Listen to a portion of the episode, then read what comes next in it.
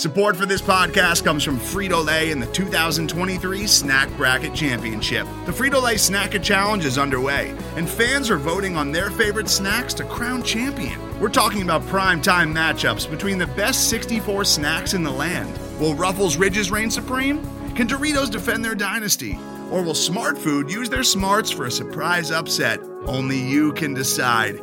Get in on all the action for a chance to win up to $1,000 or a year's worth of snacks. Let your snacks be heard. Just go to fritolaysnacket.sbnation.com to vote and enter for a chance to win. No purchase necessary. Sweepstakes ends April 3rd, 2023. Void where prohibited. Year's worth of snacks awarded in the form of 52 coupons, each good for one bag of chips. See official rules at fritolaysnacket.sbnation.com. Before we start this episode, we think it's important to recognize the horrible tragedy that happened at Robb Elementary School in Uvalde, Texas earlier today, where 19 children and two adults had their lives taken by another senseless act of gun violence. We like to operate as a strictly basketball podcast where Spurs fans can kick back and enjoy discourse about their favorite team, but it would be irresponsible and tone deaf to ignore an event that left so many families in pain in a community that is less than 90 miles from San Antonio. We ask that you join us in donating whatever you can to Victims First over on GoFundMe to help pay for the funeral expenses for the people who lost their loved ones to this egregious crime. To do so, please visit www.gofundme.com slash f slash mtdrdc dash texas dash elementary dash school dash shooting dash victims dash fund. Thank you for your support, and our heart goes out to those mourning across the nation.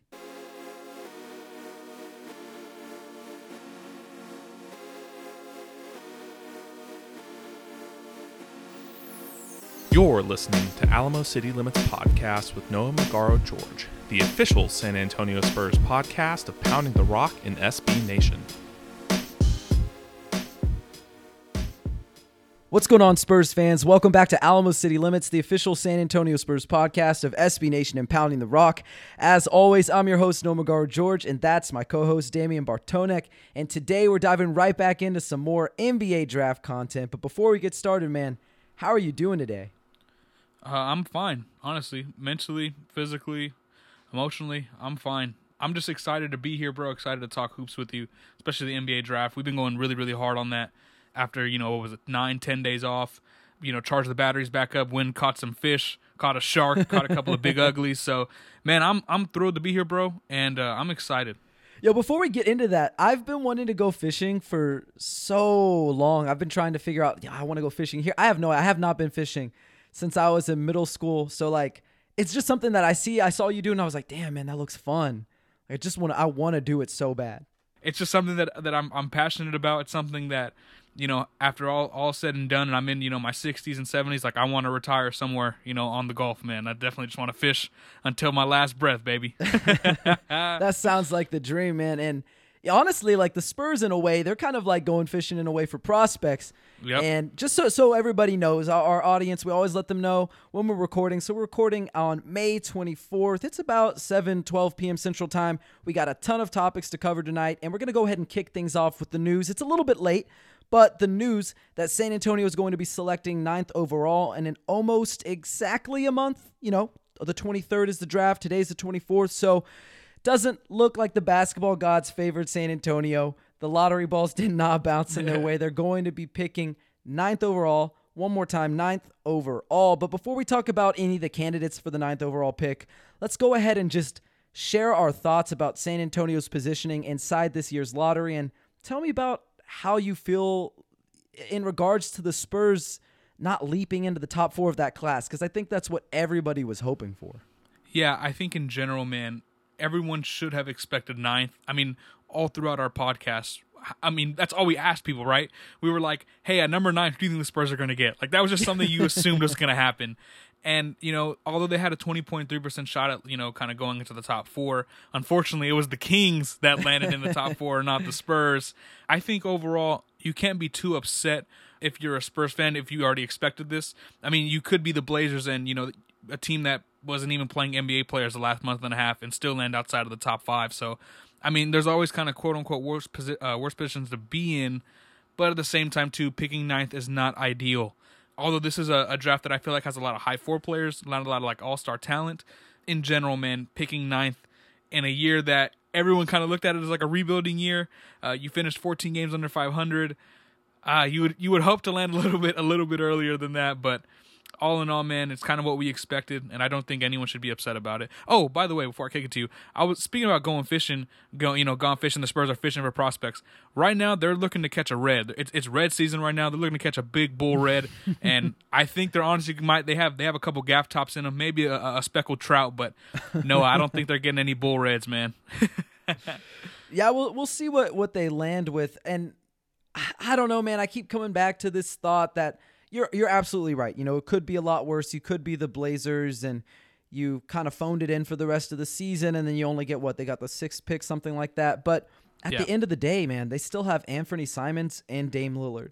You know the spurs have DeJounte murray. He's absolutely an all-star. You cannot take that away from him. But it would have been nice to everybody says you know go get him help. He needs help. Go sign this go sign that. But man you know sacramento they also phoned it in the last 15 games of the season they move into the top four of the draft, and they only lost four more games than the Spurs. So, was it worth it? I mean, we don't have to talk about this too long or anything like that because I know it's sort of a, a topic we've hashed out a million times, but was it really that worth it to knock the Lakers out of the postseason and then lose in the first round to a Zion Williamson less Pelicans team?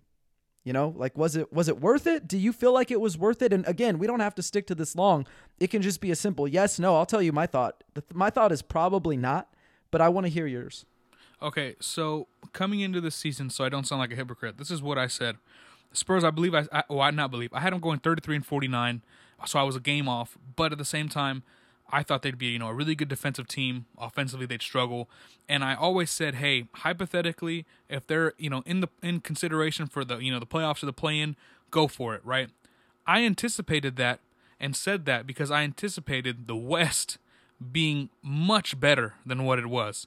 So if you were in the play-in consideration, I was expecting you to be hovering around 500 when the Spurs are are are are you know 10, 11, 12, 13, 14 games under 500, I don't see how it made sense for them from an organizational standpoint to try and make the play in or do whatever the case may be uh, with that in, in, terms of like advancing, you know, into the playoffs hypothetically or anything like that. Because where this team is at right now, where they're going, and the circumstances at hand, it didn't make a lot of sense for me seeing them really just throw everything out there to try to make the play and ultimately lose to a Pelicans, you know, a Zionless Pelicans team. And really, man, hypothetically, Noah, if they did make it into the playoffs, is are, are they putting up you know more of a fight than the Pelicans did against Phoenix? Probably not, right? So I think in general, man, I don't think it was worth it for them. And uh, I mean, hindsight's twenty twenty, but in my opinion, I was always kind of like, man, you need those ping pong balls. You need those, you know, those chances to land in the top four. And uh, this seemed like the year to really kind of do that, and they didn't. And I'll go ahead and give them this. I definitely 100% admire them being consistent and sticking to their values and doing what they think is best because there is probably a lot of public pressure from your fan base, right? You've got a lot of people saying, you know, tank away the last 10 games. And I'm I was on that train for sure because it's the last 10 games. You've played 70 of a possible or 72 of a possible 82 games. Like you know who you are at that point. But I understand why they did it. I'm not going to knock them for it really. I don't agree with it, but I'm not going to knock them too hard. At the end of the day, you know, it is important to be optimistic, right? And so an optimist can say, well, they have the ninth pick. Dirk was the ninth pick. Tracy McGrady was the ninth pick. Shawn Marion, Amar'e Stoudemire, Andre Iguodala – you know, those guys were the ninth pick. Uh, in the same token, pessimists can go ahead and say, well, what about Kevin Knox? What about Patrick O'Bryant? What about Ike Diogu? What about Mike Sweetney? What about Dennis Smith Jr.? It goes both ways, right? You've got busts, you've got all stars, you got a, a few superstars in there. But at the end of the day, historically, you look through the picks, most of those players end up being solid starters to role players. And I think if that's somebody that you get as a glue guy, that's fine.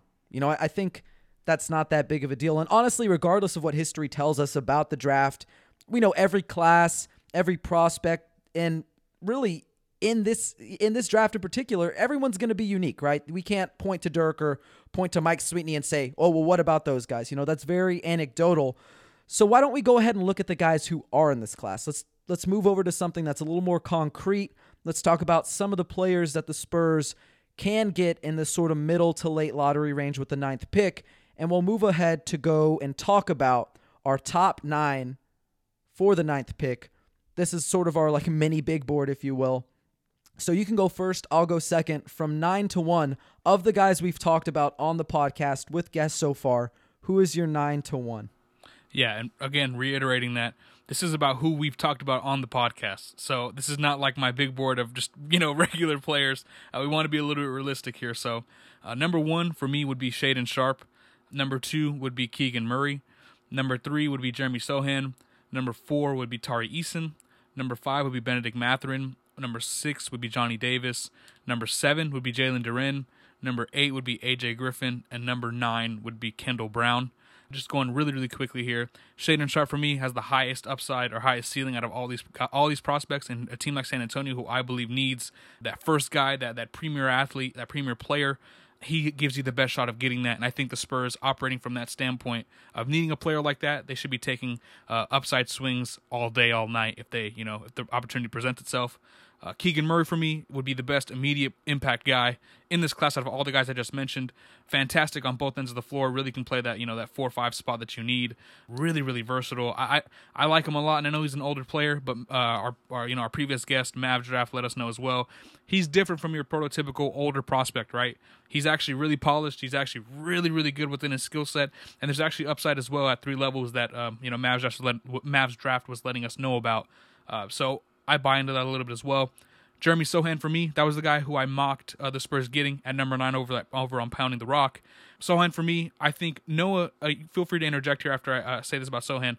I think Sochan can can carve out a role for himself immediately in a very limited sense. I like the playmaking. I like the defense. Primarily, that's kind of the big deal for me. I think he just has a really solid feel for the game, and I think Pop would really want to kind of throw that out there immediately.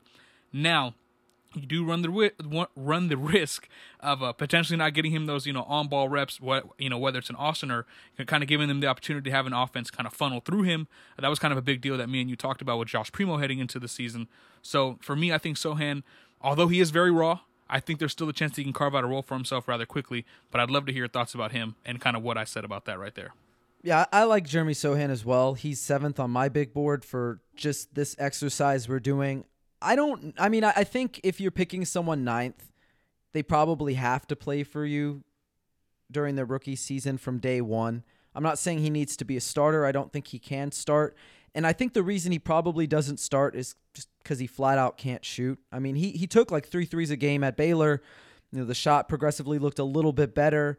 He's been working on it just like every other prospect during the pre-draft process is working on their flaws. You know, he's working on it, but you know, I don't care that much about what you can do standing still in an open gym. I care about live game reps. I care about what you maybe did in a scrimmage, what you can bring into a real game. So, from that sense, I, I see him not really fitting in next to a team that doesn't have a ton of shooters. So, he probably is coming off the bench, which is fine. Personally, I'd love to see him get a lot of reps in the G League. He's freshly 19 years old. He's one of the younger guys in this class, but I totally understand both sides of the argument, right? You know, get him minutes right away or send him to the G League and let him get seasoning. I think you can have a little bit of like a bit of the the best of both worlds, if you will, kind of like they did with Primo last year. But yeah, for the most part, I agree with what you're saying there. I think really his main appeal is that he can potentially guard, you know, two, three, four small ball fives and then be serviceable in a pinch against you know small guards like one. So I love that about him. I think he can play make a little bit. He ran a quite a few pick and rolls at Baylor, had some intrigue there. So just really interesting player. I don't think it's a superstar. I'm not sure it's even like close to an all star, but definitely has some upside that is untapped there. Yeah, and then with four with Tari Eason and then Benedict Mathurin at four and five. Tari Eason for me and I, you said you said you know off the air that you think that he's a guy that can give you something immediately. Correct? That's some that's that's someone that you think can play right away. Yeah, I think if you if you draft Tari Eason, he's starting from day one. There's no reason not to start him. Yeah, I would agree with that, and that's why I have him at four. I just think Sochan's upside is just a little bit, uh, his ceiling is a little bit higher than Eason's, but I really do like Tari Eason uh, a lot. As far as Benedict Mathurin, I think out of all like the guards that we talked about, whether it was um well outside of like Shaedon Sharpe, who you can I mean, what do you think he's a guard forward, kind of in the middle? I think Benedict Mathurin would be sensational for this team. I think you know I know everyone doesn't want another guard, but this guy is just different, man. I think there's a lot of upside off the bounce for him. I think he's he, obviously he's uber athletic. He gives you a lot. I mean, if he can turn into a, a really good pull up shooter, that gives you a new dimension um, in your offense. If you're the Spurs, I really like uh, Bennedict Mathurin a lot as well. One guy who we both had at eight or uh, lower, or at nine rather, was Kendall Brown. I'm not gonna, you know, that's the only only thing I'm gonna spoil about your list is yeah, we both had him at nine, and I think he doesn't make sense at nine for the Spurs. I think there's a plethora of prospects that I think would be better. Even a guy like Dyson Daniels, who you know I've talked to you about so many times. I, I, know, I know, but I'm saying like at nine, like if you're gonna reach on on a guy like that, I think that'd be a, a more understandable pick. But I think Kendall Brown maybe at 20 or 25 would make a little bit more sense. But I want I want you to tell the people uh, your list as well. Yeah, I'll, I'll just say my list. We don't have to really break down these guys too much because they've heard us talk about them before. So Number nine, I'll go in reverse order, and I'll also put the disclaimer out there that this is not Spurs specific. This is just how I view them as prospects from worst to best. So number nine, again, we know it, Kendall Brown. Then you got Jalen Duren at eight, Jeremy Sochan at seven, Tari Eason at six, AJ Griffin at five, Johnny Davis at four, Benedict Mathurin at three, Shaedon Sharpe at two, and I have Keegan Murray at one. There's not a whole lot that I really feel like I should expand on here. The only guy who maybe needs to be talked about for a second is AJ Griffin. He was higher on my board a few weeks ago out of this group. I mean, in my big board in general, but out of this group of nine, he was higher. He was third a few weeks ago. I've moved him down to five. I would even be tempted to move him to six or seven because I'm just not 100% sold on guys recuperating athletically after having so many severe lower extremity injuries. Pretty serious. I mean, you saw he lost a lot of pop at, at Duke from when he was in high school on the EYBL circuit playing AAU ball. You know, just isn't the same athlete. You know, if he's not the same athlete and he can't really create space and he's not going to be able to, you know, defend and he's not going to be able to you know, finish all that well around the rim because he can't. I mean, he finishes well around the rim, but he can't get there that often because he's so athletically limited and he doesn't generate space. And he's mostly a standstill shooter.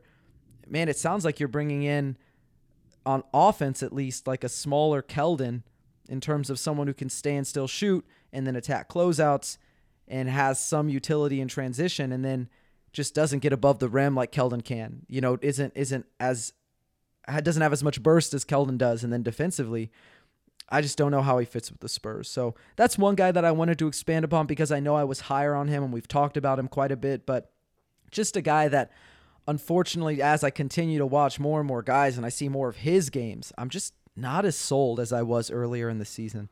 Yeah, and I think for me too, uh, switching to another guy, I think Jalen Duren is a guy that I like what he brings in a in a in a very specific role to San Antonio for San Antonio. But I think for me at number 9 and this is no disrespect to his game and you know his upside or anything like that, but I think you can find that kind of archetype, that play style later in the draft or in free agency and you could spend that ninth pick on a guy that maybe offers you something that isn't as not to say it's easy to find, but isn't as easy to find if that makes sense.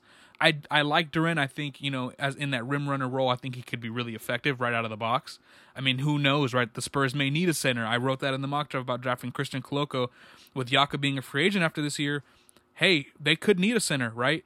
But I think the Spurs would be better off not going that route.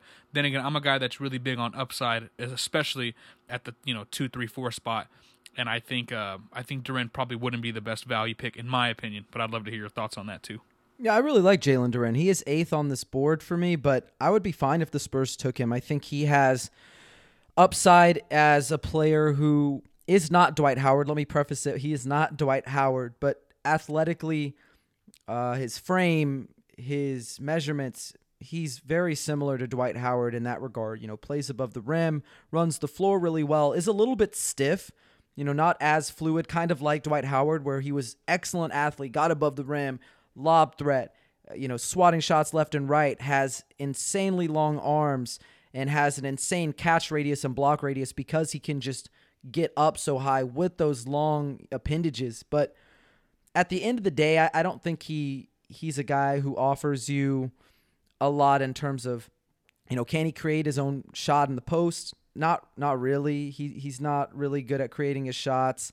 He's a little foul happy. He's not really going to be a shooter at all, in my opinion. I don't think he has any. I mean, he probably has a little bit of shooting potential, but from what we've seen, shooting would be like the last thing you want him working on because he's got a lot of other things to to iron out. So much like with a lot of these guys, you got you're gonna have to be patient if you take a Jalen Duren, but he wouldn't be a bad pick. You know, all that said, I think he would be a really good value, especially because you're gonna have to eventually pay a Jakob Poeltl. And maybe you don't want to do that if you're the Spurs. Maybe you want to have a cheaper option who maybe does have all star upside because I do think he has all star upside as a guy who can come in, probably give you, you know, like that 16, 13 at his peak. You know, not creating a lot of his own offense, but really is just a force on both ends because of his physicality, because of his frame, his athleticism. But, you know, it, it's a long way to go before he gets there. So I have other guys. That's why we both have a lot of other guys ahead of him. Yeah, exactly. And I think kind of this is a good place to end off because I just remembered on the outline too, we're supposed to go a little bit in depth about a couple players that I kind of already talked about.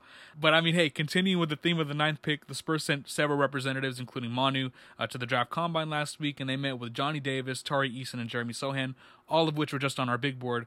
You know, kind of each of these players are logical candidates for San Antonio's lone lottery selection. So Noah, how would you feel if they drafted any one of those guys?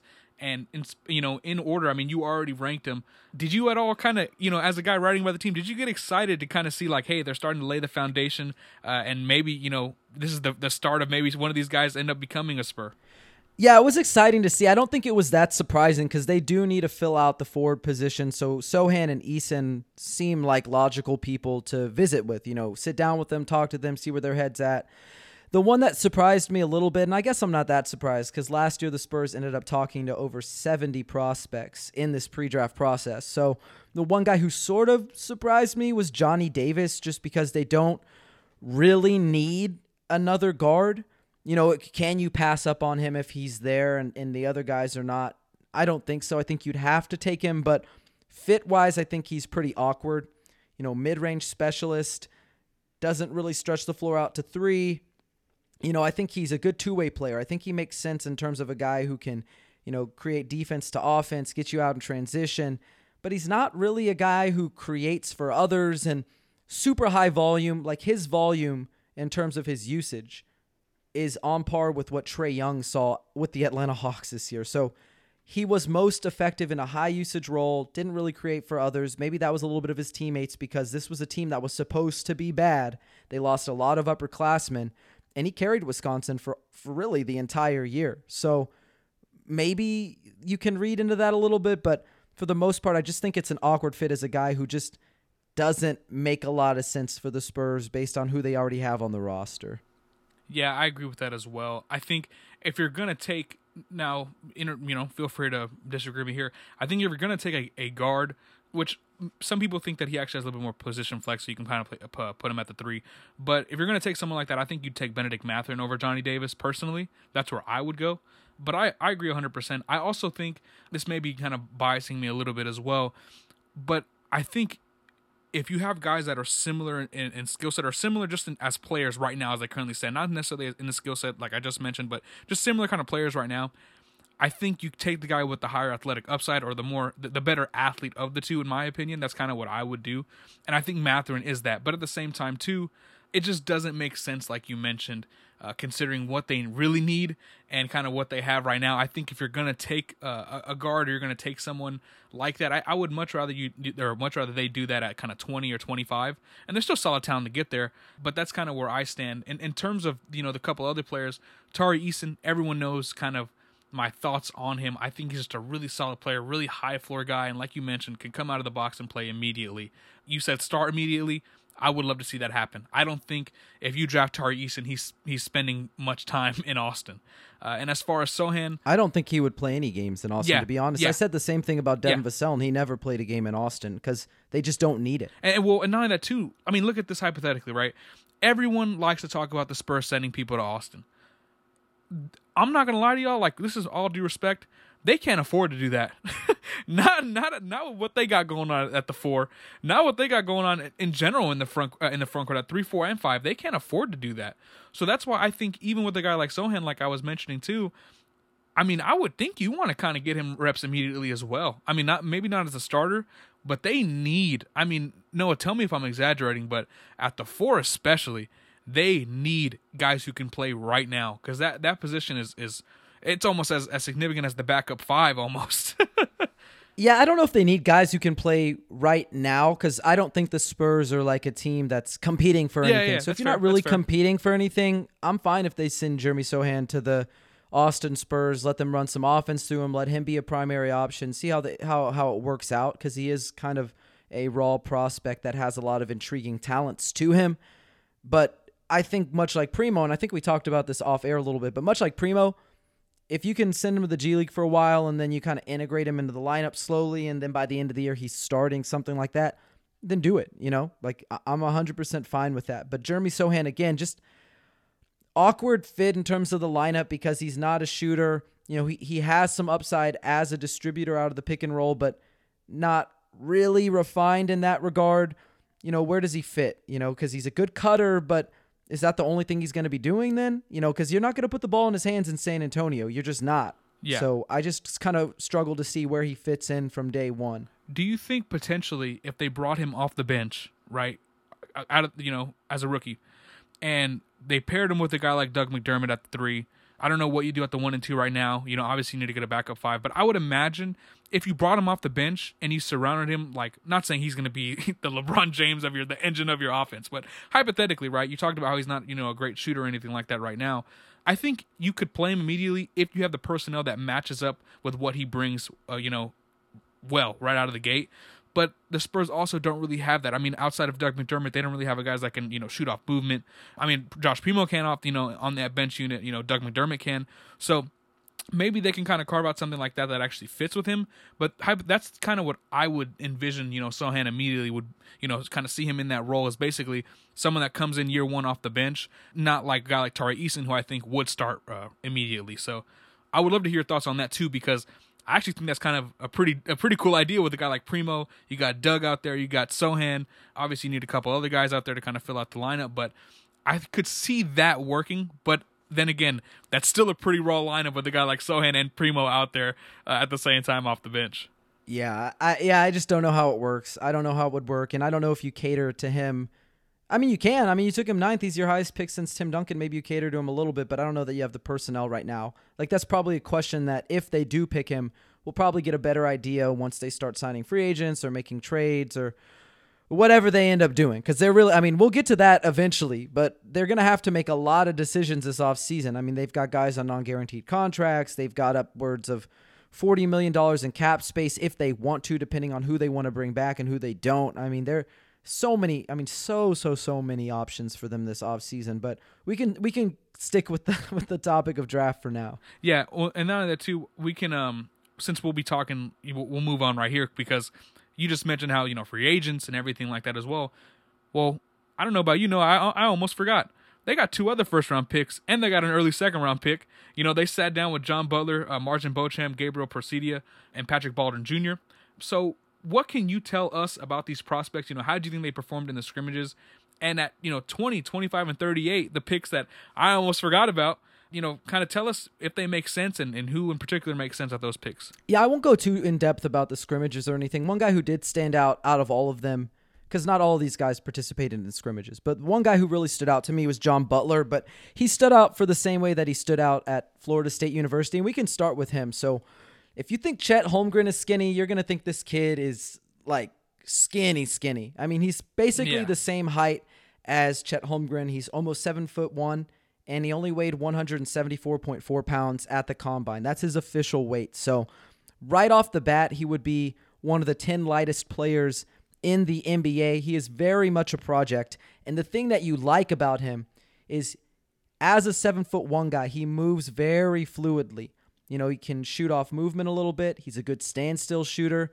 He can attack closeouts when guys are, you know, aggressively or almost over aggressively trying to chase him off the three point line he can be a little bit of a lob target. He's not a great athlete. If you go look at the combine numbers, I know everybody was, you know, freaking out about Patrick Baldwin Jr. having that 26 and a half inch vertical or something like that.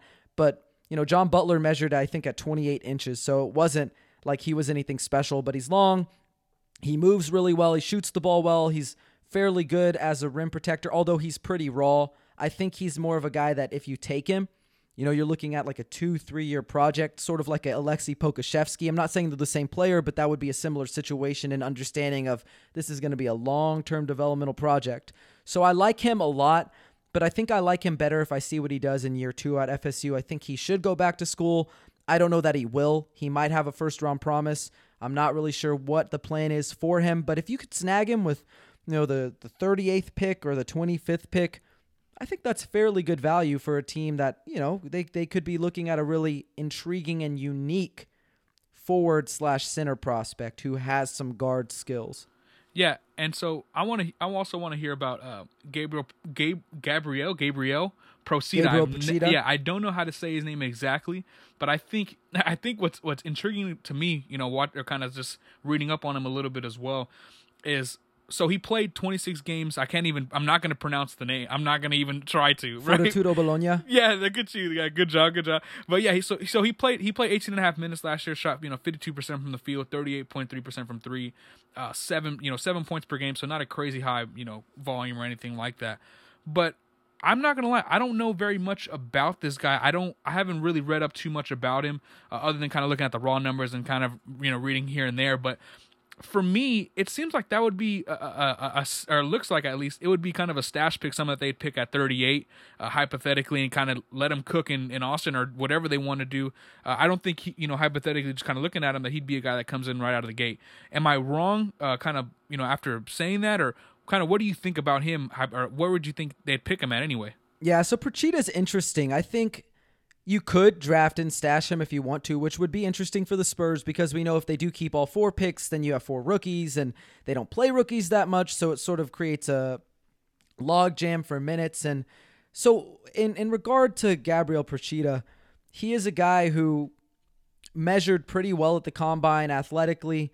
Uh, he's six foot six. He, I think he's 190 or 192, somewhere around that range. He's, you know, got fairly good size, good frame, and he's a and he's a guy who can shoot the three ball really well. And and one thing that I, that you mentioned, and I'm not like um, I'm not correcting you just for the sake of correcting you, but I think one thing that's really important for all fans to realize is you look at the best scorers in Europe, right, who are playing in the Euro League or they're playing in like the best basketball leagues like the Liga 1 in France or the uh, Lega A in Italy.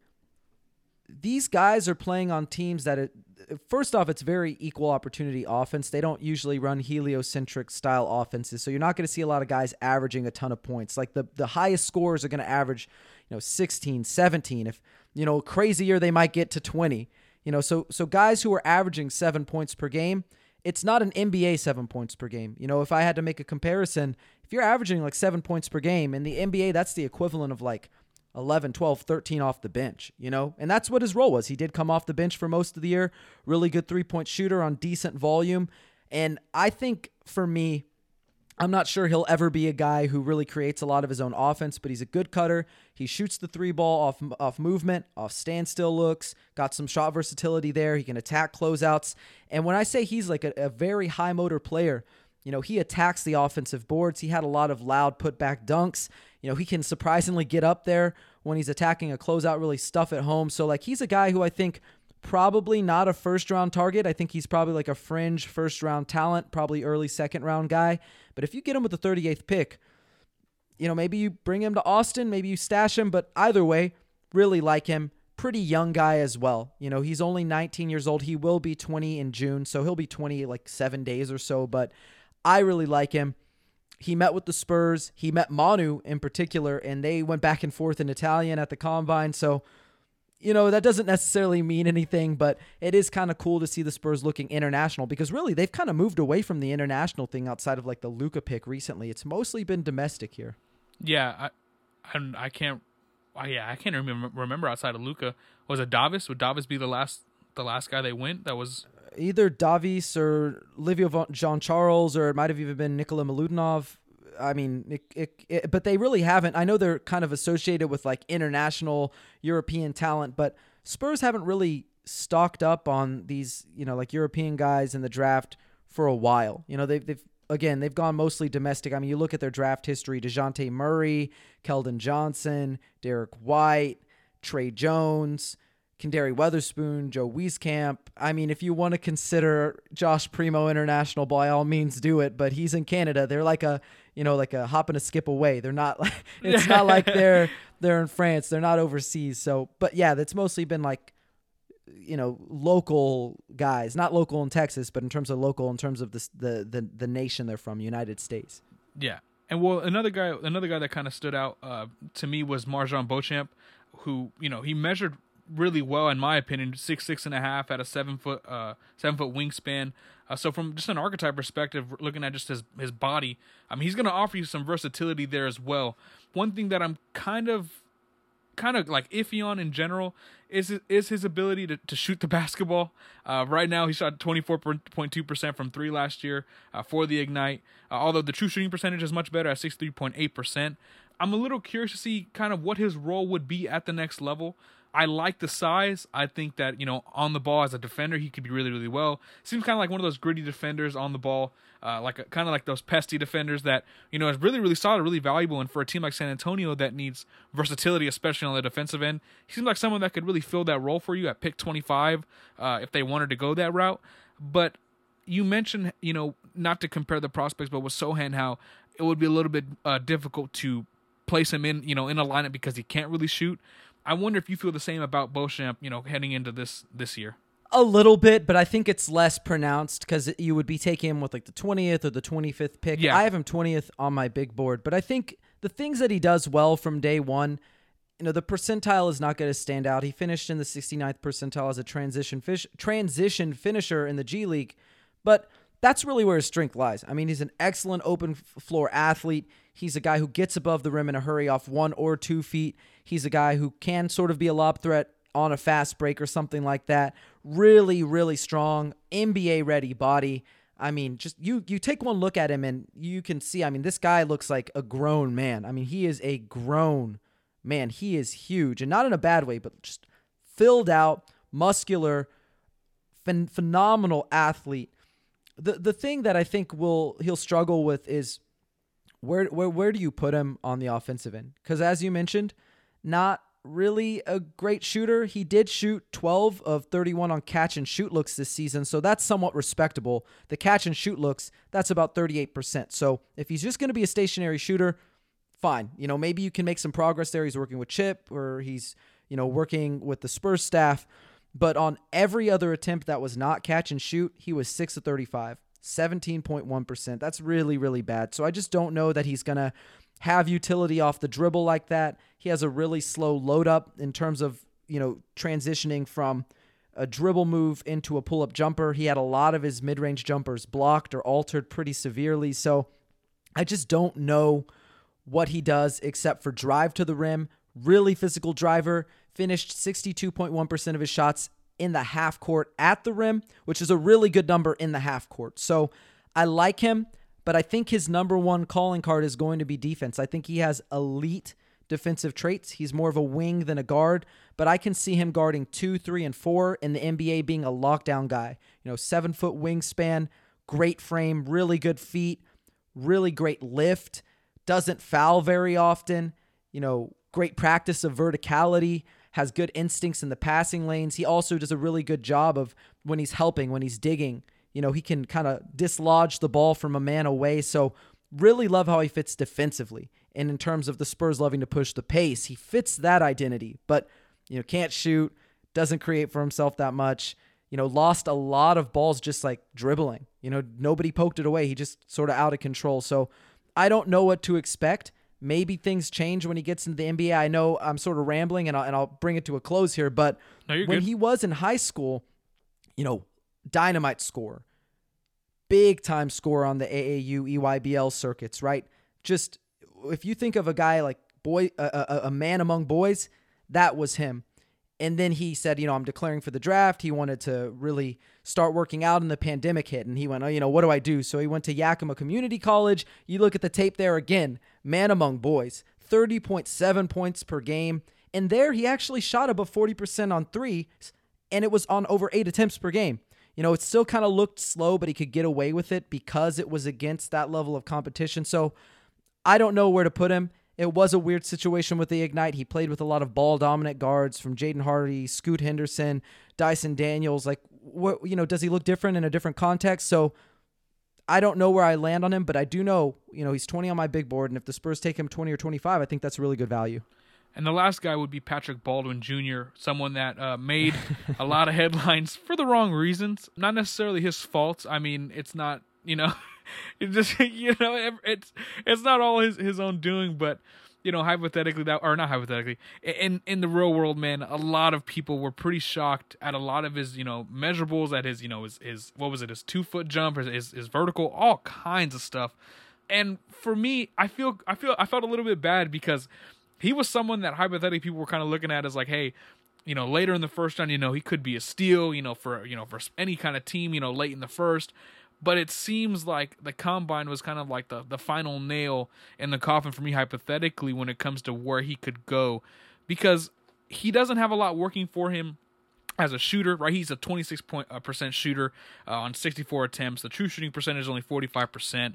He, in in theory, you would think he'd be a mismatch for anyone on the offensive end with just you know how big and long he is but in general it seems like he's really limited as an athlete and i'm just noah i don't really know i don't know what to what to expect or what to think because if if the the, measurables and and you know the kind of the raw athletic ability uh, raw traits just aren't there and the shooting isn't there right the the playmaking isn't there you know 1.5 assists at you know over two turnovers a game I really don't know Noah how to assess this, right? Like, and he could be a solid, you know, bench player, a solid starter in the NBA. I'm not saying he can't be, but for the Spurs, if you're gonna take, you know, a swing on someone, I think you should do it at nine, or you do it, you know, with uh with uh, uh Procida that you just mentioned.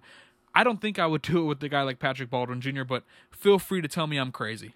Yeah, so I think people have like a pretty poor context of what he's able to do.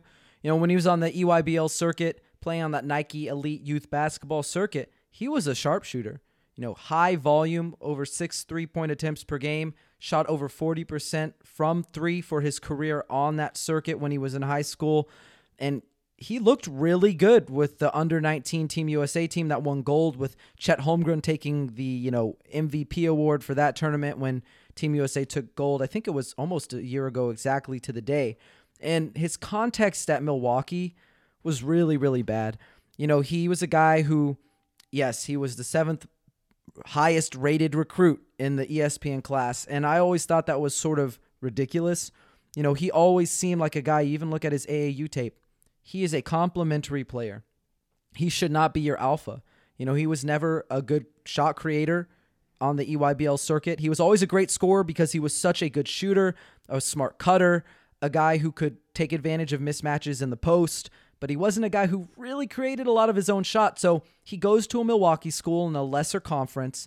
He's asked to be, you know, go be our guy.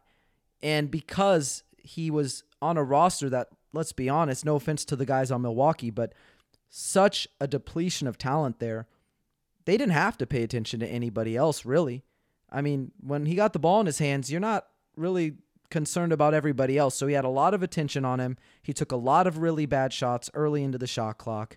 And he also was asked to be the number one guy in a less than ideal role. So I just, I think the context was poor. The first six games of the season looked really good. You know, shot more than six threes per game, shot over 40% from three. And then those final five games that he played were mixed in between injuries, I think there was an ankle injury, a knee injury, and then he sat out the rest of the season. I think he was just done. His dad got fired as head coach while he was still there. Just a really awkward situation. So when I think of Patrick Baldwin Jr., we always knew he wasn't a great athlete. You know, you ask anybody who watched him, they knew he wasn't a great athlete. I think this only confirmed that, maybe made it worse. I mean, you look at the athletic measurables that he did at the combine second slowest lane agility time, he had the sixth slowest shuttle run. he had the fourth slowest three quarter uh, sprint. He had the fourth lowest vertical jump in NBA combine history. Not at this one, in NBA combine history. And then he also had the second lowest just standing vertical leap. So looked really bad athletically. But if you're realistic with what he can do, and that number one thing is shoot the ball, then you can probably take a bet with him in the later first round if that's all you want. Because defensively, I don't think he's offering you much. He's never really offered you much. And he's kind of not to the same degree, but similar to AJ Griffin, who got injured a lot in high school. This is another guy who suffered quite a few injuries on his lower extremities in high school. And I think that sapped whatever, you know, athleticism he had to begin with. So you got to be realistic with what he is. I have him 30th on my big board. I wouldn't take him with the 25th pick because I think there will be better options. But if the Spurs do, it's not a big reach. It's just you know what you're getting, and I don't know that that really necessarily makes sense for you. Well, I think that's a good place to stop because you mentioned, you know, there might be better options there. Well, let's talk about options, Noah. Who doesn't like options, right? Who doesn't like choices? Who doesn't like what they can do, right? And you know, before we close things out, I want to know what you would do if you were in charge of the front office. You know, as we just mentioned, you know, the Spurs hold the 9th, 20th, 25th, and 38th pick in the 2022 NBA draft. You know, they're going to have an abundance of options, man. I mean, you saw the fish I was catching from sharks to big uglies over the weekend. man, they can catch reds, trouts, everything, right? Like you mentioned, they're going fishing. So, would you keep all the picks? Would you, you know, trade them to move up? Would you trade them for an established player? What would you do? What are some ideas that you have? You know, just what would you do? That's a great question. I know that this is probably going to come off a little bit controversial because we already said this on the last podcast, but priority number one, if Keegan Murray slides a little bit and he's, you know, there at six or seven, I wouldn't hesitate to pack up, package up a few of these picks to move up into the draft and go get him. Like he is a guy who makes sense from day one. If you're San Antonio, you want to be competitive.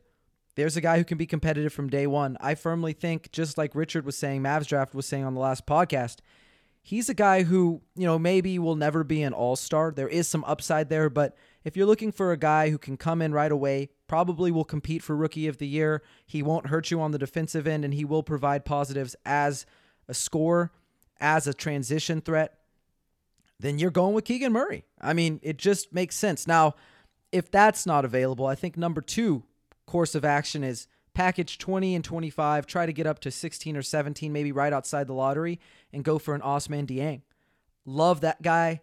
Think he is going to be an excellent NBA player if he reaches his high end outcome. I know some people have compared him to Giannis or whatever. He's not Giannis. That's that's not his thing. He's not the athlete that Giannis is. But if we're talking about a guy who really moldable, really exciting, intriguing raw talent, absolutely. You know, he he's a guy who's 6'10, handles the ball, high level passing reads, can shoot the three off the dribble, can shoot the three standstill, can attack closeouts, can create in transition. And then on the other end, he does make some boneheaded plays from time to time. You know, he's 18 years old, or I guess he just turned 19. Every young guy is going to make mistakes. But the flashes he had as an on ball defender, as a team defender, you're looking at a really special two way talent that I think could ultimately, at his high end outcome, be an all star. I don't think it's going to be a superstar. And I'm sure a lot of people said the same thing with Giannis, right? Oh, that guy's not going to be a superstar. So you never know. You can throw that caveat in there. You never know. But for me to say a guy has all star potential, I think that's saying a lot because I don't say that very often. So I like him a lot. And in the event that you can't trade up Dame for either of those guys, they're gone. I think you keep all four picks and maybe just look for a combination of upside and high floor players. You know, get a good mix of those two. But what what would you do, man? I mean, I've I've spent an hour talking about what I want to do. What would you do with those picks? Would you keep them? Are you trading them? Are you looking for another player? Like, what is your course of action if you're the front office? You, it's no longer Brian Wright. It's now Dame Bartonek is the general manager of the San Antonio Spurs. What is he doing in his first draft as general manager? Yeah, so I think one last point on on on Dieng that I kind of really kind of stood out to me is for a bigger guy, kind of a kind of a, a more slim guy. I mean, he's still only two, he's 200 pounds. So I mean, Pokusevski came into the league weighing like one, you know 170, 175. So I think there's a little bit more to like you know frame wise, but not only that too. He's a really solid athlete. Like for his size, he moves really really well. I don't know if that kind of stuck out to you as well, but I think as an athlete, he looked he looked really solid. That's one thing that intrigued me. And I think if the Spurs did trade up into that, you know, 15, 16 range, 17, that would make a lot of sense for me. In terms of trading up for Keegan Murray, I agree with that 100%, Noah. I, I, I tweeted this, you know, on my birthday last week. Shout out to, you know, Eric Salinas, really cool guy. I, I just told him, I was like, man, I think trading up to six or seven for Keegan Murray would just make sense. For a team, you know, in my opinion, that needs good basketball players, right? That's kind of as as you know bluntly and as simple as I can put it. The Spurs just need good talent. They need good players. Keegan Murray's a good player, and he's a young player. Yeah, he's a little bit older, but there's just a lot to like, especially at a position of need. He offers just about everything that you need at the four. He can, you know, really defend, in my opinion, three through five with ease. I really, really like him. I think he'd make so much sense for the Spurs. Another thing I would do if we were talking about trade up scenarios, no, I'm going to drive you crazy, but let's say they can trade up to 14 and 15 too, and Dieng's there, or Dieng's not there no more.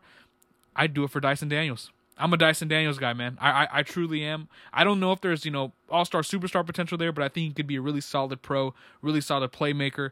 Uh, you know, six seven and a half in shoes with a you know six ten and a half wingspan.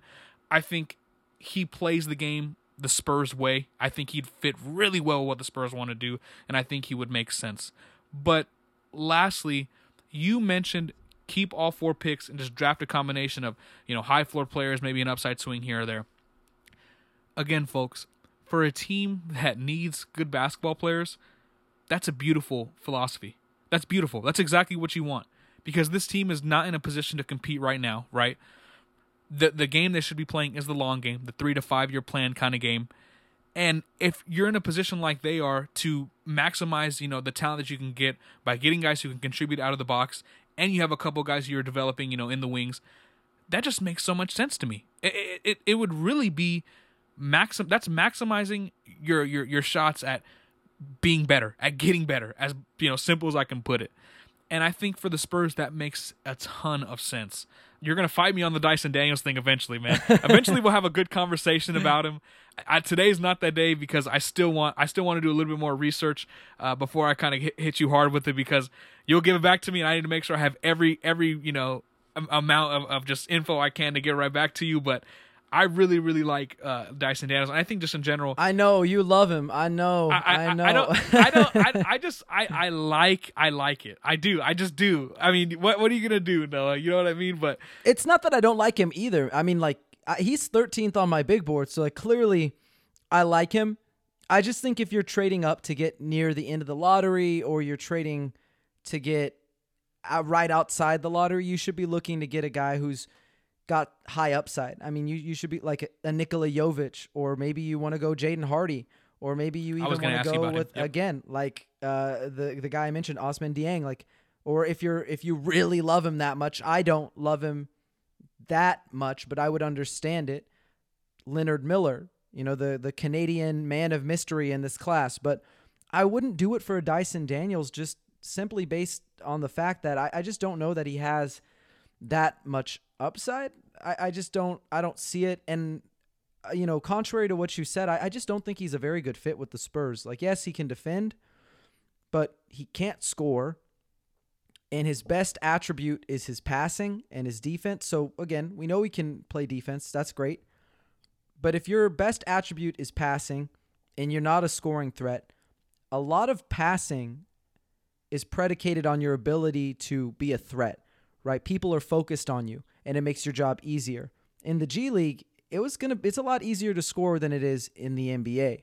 And he already sort of had trouble, you know, creating advantages for himself and therefore creating advantages for others. Made some really, really beautiful passes, high level reads, not normal stuff. But he's not, you know, he's not a Josh Giddey. He's not a Lonzo Ball. I think he is a connective tissue guy, but he can't shoot. You know, I, I, I don't really believe in him shooting right now. As the percentages weren't good, they got better at the end of the year, but such a small sample size. You know, if he's not able to do those things at a high level, then you have a guy who doesn't really do a whole lot for you. And so, at the end of the day, I just don't feel like you can really bet on a Dyson Daniels with the ninth pick. And I know that's not what you were saying, but I wouldn't trade up for a Dyson Daniels at 15 or 16. I would be trading up because I want to get a player who, let's try to get value where you know this this is a long-term plan this is a guy who could be an all-star one day because that's what you're missing you're missing star level talent and I just don't see it with Dyson. I think he's a beautiful connector piece. I think if you're a playoff team and you're looking for a guy who can come in here and just be that connective tissue, keep the ball moving, you know, make plays because his teammates create advantages, or maybe you're hoping you can develop him as a shooter and you need some defense. Absolutely. I love it. But for the Spurs, I just don't think it makes a lot of sense. Yeah, I think I think obviously right now coming out of the box, there's definitely a lot of things that you would want him to improve on, and the shooting is the biggest part. I personally think that maybe that there is going to be something. Then there's upside there. That's why I would trade up for him personally. I think if he becomes you know a solid spot up shooter, I think that would do a lot for him. But I I agree I, I agree right out of the gate. You're not getting that right. You're going to get a really solid defender, really solid playmaker. In my opinion, I think he's a high floor guy.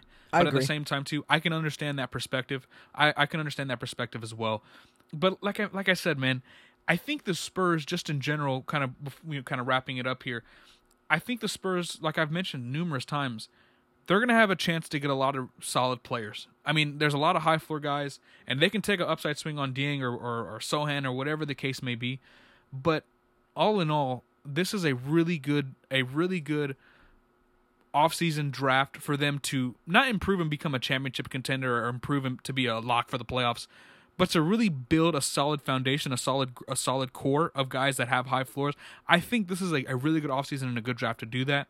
And who knows, you know, what happens. You know, I don't think the Spurs are going to be competing for the playoffs next season, but that's, you know, who's to say in two or three years, you know, kind of starting, you know, laying the foundation for this house. Uh, if it doesn't, you know, come into a nice two-story crib on, you know, in the Dominion in San Antonio, right? Like, who knows what happens? So, I think I think in general, this is a really solid, a really solid position that the Spurs are in, and I think it would be really hard for them to walk out of this out of this you know offseason period as losers, regardless of whether they get the big fish, regardless if they get the big shark or not. I think they're it's really hard for them not to really do well this offseason. I agree with you, man. I don't think that there's a lot of scenarios in which they can be losers, and I don't think that they're probably going to be a playoff team if they are a playoff team. And this is without them getting DeAndre Ayton or Zach LaVine, and we'll save that for another for another day. But as it stands right now, whoever they draft right now, if they get you know a Keegan Murray, maybe we're looking at a lower playoff seed, something like that. But I think if you are a Spurs fan and if you have been paying attention to the Spurs for the last two and a half decades, there really isn't a team over that span that has developed talent better than them for the last 25 years. There just simply isn't. From DeJounte Murray to the Cory Josephs to DeJuan Blairs to you've got guys like Kyle Anderson, uh, you got Keldon Johnson, you've got Tony Parker, Manu Ginobili. I mean, you've got so many success stories from the draft. They're not all superstars, they're not all all stars. You know, some of them are just role players. But if you truly believe in the front office that they know how to identify talent and that their coaching staff can develop that talent and get the most out of them, then you got to be excited that even if the Spurs can't trade up like we both want them to, that, oh my God, they just got four swings, right? You got four swings. I'd much rather go up to bat knowing I got four swings, knowing I'm a good hitter, than just getting one shot, you know? So I'm happy with whatever the Spurs do this offseason. There's not really going to be a lot that can upset me. If they don't land a LaVine or they don't land an Ayton or they don't trade up in the draft, again, like you said, they really just don't have a lot of scenarios in which they can emerge as losers. And I think that's why I'm pretty excited for this next season, man. I'm, I'm excited to see even more youth integrated into this roster. I'm excited to see where Primo goes, where Keldon goes, where Devin Vassell goes. Let's see if DeJounte Murray can take that next step. Are we skeptical of that? Yes, but has he proven us wrong before? Yeah. So just really, really excited for this. And I'm also excited to continue doing this draft stuff with you. But man, I think for today, that about does it. That was our fourth draft podcast. There were going to be many more on the way, but Dame, you took an hour of your time to sit down with me. Let me ramble. Let me tell you no to Dyson Daniels. it is your time to be the star of the show. You tell everybody where they can find you on social media, where they can find your basketball content, where they can find your football content, any sports ball content. Yeah. Just, just, just tell everybody where they can find you and plug all the stuff that you want, man. Oh yeah, um, hey man, it's always a pleasure to be here, bro. And another thing too, you mentioned getting four swings. Shout out to my guy Aaron Judge, man. I mean, he batted 284 back in 2017, but hit 52 home runs. All that matters, Noah. You can go, we can have four cracks and only hit one, but all you need is one home run, baby. That's all you need. Yes, so, sir. Yes, yeah, sir. So I think, I think, uh, like, like we mentioned, man, the Spurs are going to be in a good spot. But uh, y'all can go ahead and follow me on Twitter at da bartonek. That's at d a b a r t o n e k. Uh, check out Pounding the Rock, everything we're doing. I'm definitely going to be working on some mock drafts as well. I definitely want to get another one sent out uh, this week and just kind of you know talk about some prospects and have y'all learn a little bit from my pieces as well. No, it was really really dope to you know be on with you, and uh, yeah, man, shout out to SB Nation. For sure. And man, I, I always appreciate you just sitting here with me, taking, you know, time out of your day to do these podcasts, to prepare for these podcasts, all the stuff that goes into this from the rundown to the pre show meetings to everything. So, man, I, I, really do appreciate you. But I'll let people know where they can find me. As always, you can just find me in underscore Magaro, M A G A R O, on Twitter. Just like Dame, you can find my stuff on Pounding the Rock. We are going to be putting a lot more draft content on there, including this podcast. That'll be up pretty soon here. And then if you really want to go deep dive on my stuff, you can also find some of my writing on compare.bet. I'm doing some draft content from them, for some Spurs content for them. So check that stuff out. But man, thank you one more time for joining me. And thank you to everybody who joined us for this edition of Alamo City Limits. And for those of you listening at home, make sure to subscribe and leave us a five star review on Apple Podcasts, Spotify, wherever you get your podcast. We've got an amazing staff of writers at Pounding the Rock, including myself and Dame over there. But go ahead and check everybody's stuff out on our site. Appreciate y'all for supporting the pod. Appreciate you for supporting the writing. And until next time, Spurs fans, take care.